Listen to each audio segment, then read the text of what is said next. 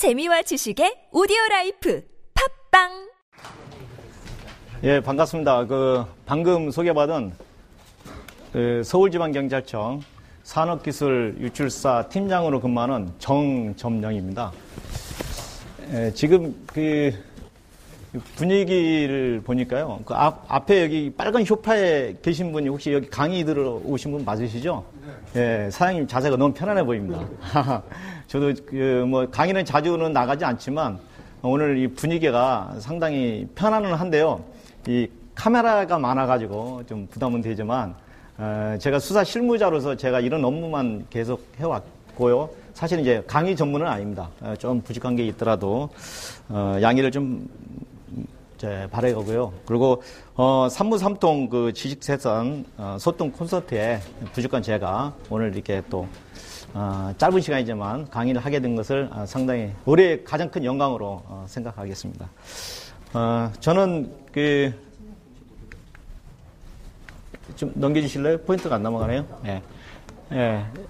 저는 저 방금 그 사회자분이 소개해 주신 것처럼 서울지방경찰청에 있고요. 그리고 제가 아까 보면 뭐 저기 어, 벤처기업협회 그 영업비밀 자문위라는 소개도 있었지만 제가 또한 이 산업방 관리사도 지금 가지고 있습니다. 제가 산업방 관리사라고 하면 경찰관이 맞냐고 하는데 제가 오늘 이렇게 입어서 그렇지 사실은 주도 그 초임 때는 방망이 차고 건축 차고 다했던 경, 분명한 경찰관입니다. 예, 제가 오늘 어, 소개드릴 순서는요. 우선 저희 산업기술수사에 대한 소개를 간단히 해드리고 그 다음에 산업기술 유출 적용법조하고 어, 유출 방지 방안, 수사 방법, 수사 사례 순으로 말씀을 드리겠습니다. 우선 잠깐 그 제가 먼저 해, 저, 보여드리기 전에 동영상을 한 가지 보여드릴 건데 아마 동영상 보신 분들도 계실 겁니다.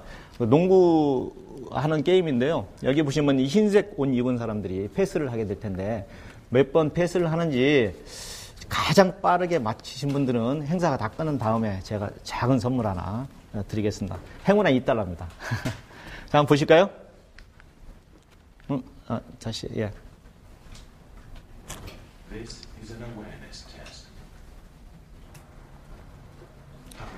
그 흰색 옷 입은 사람들이 패스를 몇 번 하는지 한번 세보시면 되겠습니다.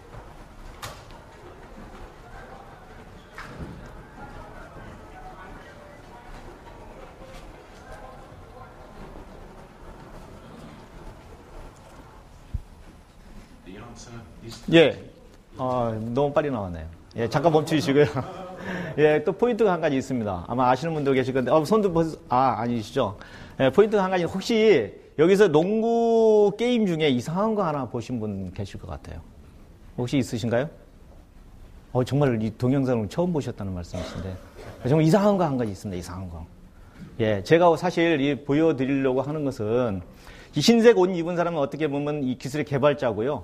근데 기술에 빼가는 사람이 있습니다. 다음 동영상 보시면 이상한 거 있습니다. 좀 관심 있게 보십시오. 예, 계속 진행해 보십시오. but did you see the moonwalking bear?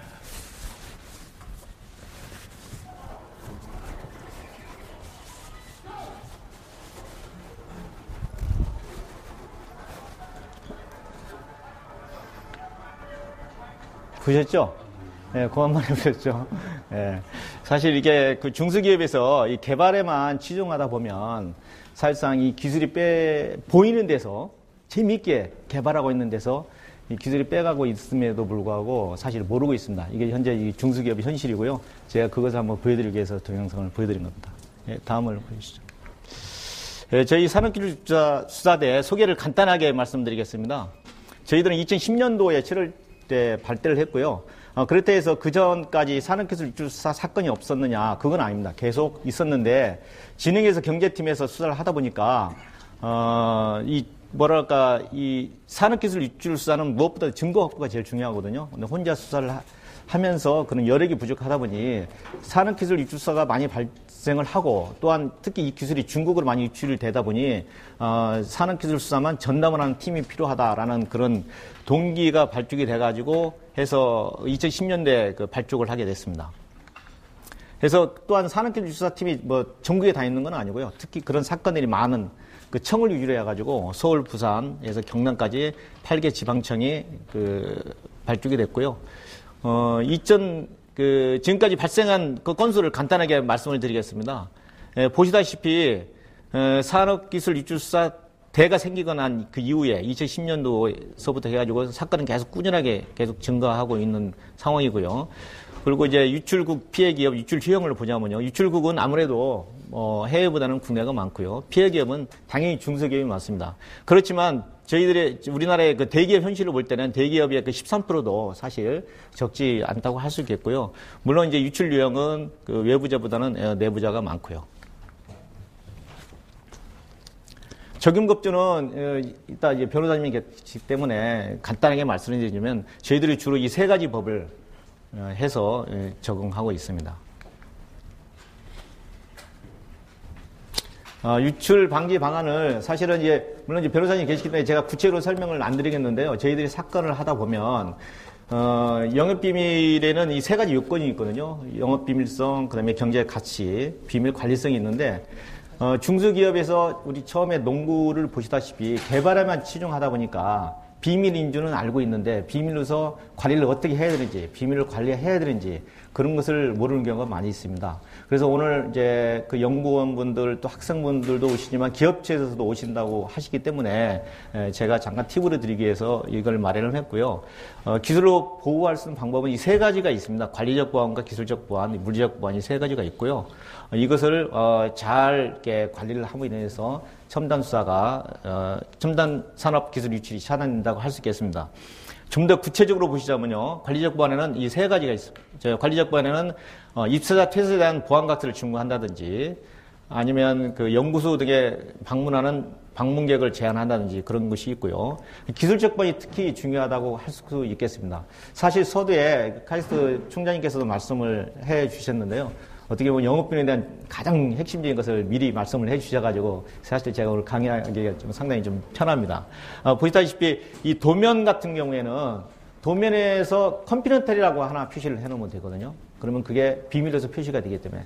그럼에도 불구하고 그 도면이 나가면 어떻게 보면 그 기업이 망하는 경우도 있고 또는 그 기업에서 수십억의 재산 피해가 있음에도 불구하고 도면에도 표시 안 하는 경우가 있거든요. 그래서 그런 비밀 표시를 한다든지 또한 비밀번호를 주기적으로 변경한다든지 이런 것은 이 기술적 보안이라고 할 수 있겠고요.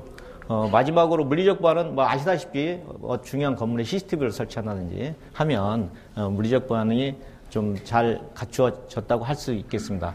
이렇게 해서 이 세 가지 요건을 어, 이세 가지를 잘 관리를 하면 영업비밀에서 완벽하게 관리가 됐다고 할 수 있겠는데요. 사실 이 세 가지를 완벽하게 갖추고 있는 대기업도 사실 많지는 않습니다. 어, 그래서 이 퇴직자 점검 포인트가 있습니다. 회사에서 어떤 뭐 직원들이 퇴직을 할 때는 이, 저희들이 이, 이, 점검 포인트도 막연하게 작성한 것이 아니고요. 저희들이 지금까지 사건을 하면서 아 이것은 좀 회사에서 퇴직할 때 이 정도는 점검해야 되겠다 그런 어, 생각이 듭니다. 예, 여기서 예, 보시면 어, 각등 동의서를 또 체결을 하게 되고요. 어, 이런 것을 저기 퇴직자분들이 뭐 꼭 어떤 의심을 가진다고 보면요. 이런 걸 한번 점검 한번 해가지고, 아, 우리 회사의 기밀이, 어, 빠져나가는지 안 나가는지 체크할 수 있는 어, 그런 자료가 된다고 할 수 있겠습니다. 저희들이 사건을 하다 보면, 어, 근데 그러면 이 보안사 역사 같은 걸 어떻게 받아야 되느냐라고 물어보는 경우가 더러 있거든요. 어, 사실 보면 여기 특허청이고, 특허청 산하에 그 특허정보원 영업비리 보호센터라고 청자님 아시죠? 여기에 있습니다. 거기에 보면 아주 양식이 아주 자세하게 설명이 잘 나와 있거든요. 어떤 양식을 필요하는지 어, 그런 양식을 활용을 해서 세약서를 받으면 어, 기업의 영업 비밀을 보호하는데 많은 도움이 될 거라고 생각이 되고요. 그 중에 한 가지를 이제 말씀을 드리자면 영업 비밀 보호 서약서가 있고요. 이건 입사자한테 받는 서약서입니다. 여기 보면 기술자료 공장 배치도 제품 설계도면 금형, 시제품, 제조 및 판매 매뉴얼 이런 것을 제3적에 노설하거나 공개하지 아니하고 이렇게 내용이 되어 있죠. 그런데 여기서 한 가지 또 팁을 드리냐면 좀 막연합니다. 여기가 이 기술 자료, 공장 배치도, 제품 설계도면 좀 막연하거든요. 그래서 우리나라, 아, 우리 회사의 기술 자료가 어떤 것이고, 공장 배치도가, 배치도가 어떤 것인지 목록을 하나 만들어 가지고 첨부를 해 주신다면 어, 완벽한 영업비율 보호 서약서가 된다고 할 수 있겠고요.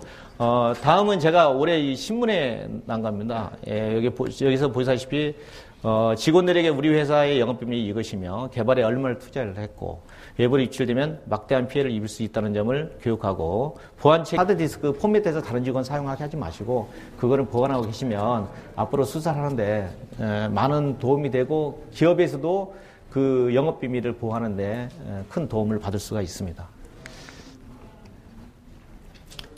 음, 수사 방법에 대해서 간단하게 말씀을 드리겠습니다. 에, 보시다시피 이제 피해자 조사하고 피의자 조사하고 이제 사건 이제 검찰에 송치하고요 이- 이런 절차를 거치고 있고요. 그래서 피해자를 상대로 조사할 때는 저희들이 이제 비공개성, 경제성, 비밀관리성, 그 영업비밀 요건에 대해서 아주 엄격하게 조사를 하고 있는데요. 피해자를 상대로 너무 조사를 엄격하게 하다 보니까 피해자분들이 거의 출근을 저희 사무실로 하다시피 하거든요. 때에 따라서 한 달, 막 3개월까지 출근하는 경우가 있는데, 아, 제가 지금 피해를 당한 건지, 뭐, 피의자인지 모르겠다. 제가 고소를 당한 사람 같다. 그런 얘기를 많이 합니다. 사실 영업비밀 사건은 그만큼 어렵습니다. 그래서 피해자를 상대로 해서 어떤 것이 영업비밀이고, 어, 얼마만큼 경제의 가치가 있고 그것을 어떻게 관리하고 있는지 저희들이 상세하게 조사를 하고 있고요. 그리고 여기 보시면 뭔가 하나 빠진 것 같죠. 예, 이게 제일 중요합니다. 어, 전에 사실 산업기술 유출 수사 팀이 발족하기 전에는 저희들이 다섯 개 팀이 있거든, 아니 저희들이 다섯 명이 있거든요. 그래서 거기는 디지털 포렌식 전문가도 있고요. 했는데 어, 전에는 이제 일선 진흥이나 경제에서 할 때는 뭐 영- 물론 압수수색 하는 경우도 덜 있긴 있지만 보통 어, 보시다시피 이런 절차를 거치지 않고 바로 피해자를 조사를 하고 이 피의자를 조사를 합니다. 그러다 보니까 사실 사건이 그동안이 많이 발생을 했지만 어, 저희들이 이제 기소 못한 그런 경우가 많이 있었고요. 그래서 피해자를 조사하고 피해자를 조사하기 전에 반드시 저희들이 압수 영장을 집행하는지 해서 증거 자료를 확보하고 있습니다. 어, 이제 제가 이런 말씀드리면 좀 조심스럽기는 하지만요. 어, 저희들이 설령 증거 자료를 확보한다고 치더라도 뭐 소스 코드를 비교한다든지 하는 경우에는 부인한 경우가 많이 있거든요. 근데 만약에 저희들이 증거 자료를 확보하지 못했다라고 하면 사건은 사실 되기가 상당히 어렵죠. 그래서 저희들이 어, 이 증거 자료 확보하는데 상당히 많은 그 주력을 하고 있습니다. 예, 보시다시피 이제 에서 임직원이 한 82%가 많이 그런 사건에 어, 관여가 돼 있고요. 그래서 하드 디스크를 통해 가지고 저희들 이런 자료를 확보하고요. 그래서 영장을 집행을 하면 어, 뭐 하드 디스크는 물론이고 설계 도면, 뭐 기계, 그뭐 수첩, 뭐 이런 거 노트, 노트북 같은 거 예, 이런 것을 저희들이 압수를 하고 있습니다. 예, 시간이 짧아가지고 이제 빨리빨리 진행을 했고요. 마지막으로 이제 수사 사례를 제가 두 건을 어, 보여드리겠습니다. 어, 첫 번째 보여드릴 것은 어, 어떻게 보면 세계에서 가장 많이 생산하는 스테인레스 와이어 생산 기술이라고 할 수 있겠고요. 어, 근데 그 생산 업체에 근무하는 그 판매 팀장하고 이제 미국 공장장이 에, 그 기술을 빼가서 중국에서 똑같은 어, 제품을 상산, 생산하려고 하다가 어, 저희들이 이제 사건을 해가지고 어, 그 차단시킨 그런 사건인데요. 어, 이- 이에 이 판매팀장이 중국에서 영업팀장이 판매팀장이다 보니까 중국에 이제 거래를 자주 하게 됐는데 어, 그동안 중국에서 피해 회사로부터 제품을 사갔던 회사가 있는데 어, 한번 우리나라에 중국에 와서 내 공장을 하나 지어줄 테니까 똑같은 제품을 한번 만들 생각이 없느냐. 그러면 어, 급여도 많이 주고 여러 가지 좋은 조건을 주겠다라고 했습니다. 그랬더니 이 사람이 마침 회사에 좀 어느 정도 불만이 좀 있었고요. 그다음에 애, 자녀들도 해외에서 키우고 싶은 그런 것도 있었고 해가지고 어 그리고 이 사람도 또 이제 미국에서 이제 공장에 있는데 여기도 이제 뭐 회사에다 어, 학생들이 저기 영주권을 안 받으면 비용이 많이 들잖아요. 좀 영주권을 좀 받을 수좀 해달라라고 했더니 뭐 회사에 좀 어려웠었나 봐요. 그래서 서로 이제 의기투합해서 좋아 우리 한번 해보자 해가지고 어, 이 사람들이 실제적으로 이제 그 퇴사는 한 7월경에 했는데요. 아니, 한 11월경에 했는데 퇴사하기 그 이전서부터 이동식 저장 장치를 해가지고 이제 복사를 하고 그룹에 들어가지고 접속 다운받고 이제 그렇게 했습니다. 해서 저희들이 압수수색 영장을 준비해가지고 음, 이- 이분이 이제 중국에서 들어올 때 저희들 영장을 집행해서 자료를 확보했는데 같이 안 들어오셨더라고요. 그래서 저희들 영장 집행하면서 물어봤어요. 이분한, 저 이분한테. 아, 이분 어디인지 아니까 자기도 궁금하다고 요새 어디서 근무하는지. 사실은, 사실은 같은 회사에 근무하고 있는데, 예, 그렇게 벌써 본인들도 의식을 하죠. 언젠가는 혹시 그 피해에서 고소할지 모르겠다 그러는 이제 예, 그런 생각을 갖고 있었던지 들어올 때도 따로따로 들어와가지고 어, 이분은 이제 구속이 됐고요. 이분이 이제 불구속이 됐고 예, 그런 사건입니다. 동영상을 어, 잠깐 보시겠습니다.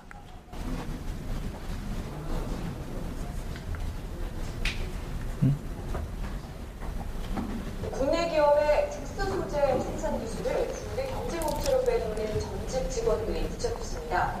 신속히 검거했기에 망정이지 조금만 의존하면 수백억 원 규모의 수출 시장을 잃을 뻔했습니다. 지영철 기자입니다. 분주히 돌아가는 생산 라인. 겉보기엔 일반 철사 같지만 의료기기에서 우주선 부품까지 광범위하게 쓰이는 스테인리스 와이어라는 특수 소재입니다. 이 회사는 이 제품에 독이 쓸지 않도록 하는 특수 코팅과 강도를 원하는 대로 조절하는 고난도 기술을 보유하고 있습니다. 판매량은 세계 1위입니다. 이 핵심 기술을 노린 건 중국의 경제업체. 지난해 회사 직원 2명에게 고액 연봉을 내세워 이직을 제안했습니다. 10천여만 원 상당의 연봉을 받고 있었는데요. 이직 당시에는 1억 6천만의 제한을 받았기 때문에 이들은 중국 업체로 옮기면서 생산 기술을 USB 전체 저장에 빼돌렸습니다. 이들이 국내에서 붙잡히는 바람에 중국 업체는 훔친 기술을 실제 생산에 적용하지는 못했습니다. 인류회사 출신의 기술자로는 저희가 20년에 걸쳐서 기술 지도를 받으면서 현재 기술을 습득하여 지금의 이 위치에 와 있습니다. 만약 중국 기업이 모방 생산에 성공했더라면 이 회사는 연간 500억 원 규모의 중국 수출 시장 손실은 물론 다른 시장에서도 중국 기업의 저가 공세에 시달릴 뻔했습니다. 경찰은 외국 경쟁업체로 기술을 유출하는 사례가 잇따르고 있다며 사례 컴퓨터의 자료 전송이나 복사를 제한하는 보안 조치가 필요하다고 당부했습니다. KBS 뉴스 지형철입니다. 국내 기업의 특수 소재 예, 시간이 많이 예, 된 관계로 어, 한 가지만 더 사례로 말씀을 드리고 마치도록 하겠습니다. 아, 이것은 이제 그 매핑 장비인데요.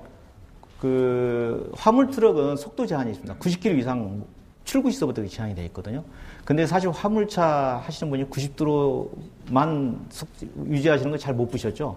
보통 140, 150 막 그렇게 가는 경우인데 그 매핑 장비에 관련 그런 튜닝 그 프로그램이 있거든요. 그걸 튜닝 시켜 가지고 속도 제어 장치를 풀어서 그런 것을 이제 뭐야 속도를 오버해서 다닐 수 있게끔 그런 프로그램에 관련된 그런 사건을 저희들이 한 건데요. 어, 지금도 사실 좀 하고 있더라고요. 예, 어떻게 보면 연속범이라고 할 수 있겠고 이것 또한 이제 동영상이 있는데요. 시간 관계상 어, 저는 이제 이 정도에서 마치도록 하겠고요. 예, 근데 Q&A 시간이 있으니까 예, Q&A 시간이 있으니까 그때 이 사건 사례에 대해서 어, 말씀을 해주시면 제가 아는 한도에서 최대한 성실성의껏 답변을 해드리도록 하겠습니다. 이상으로 제 강의는 마치겠습니다. 감사합니다.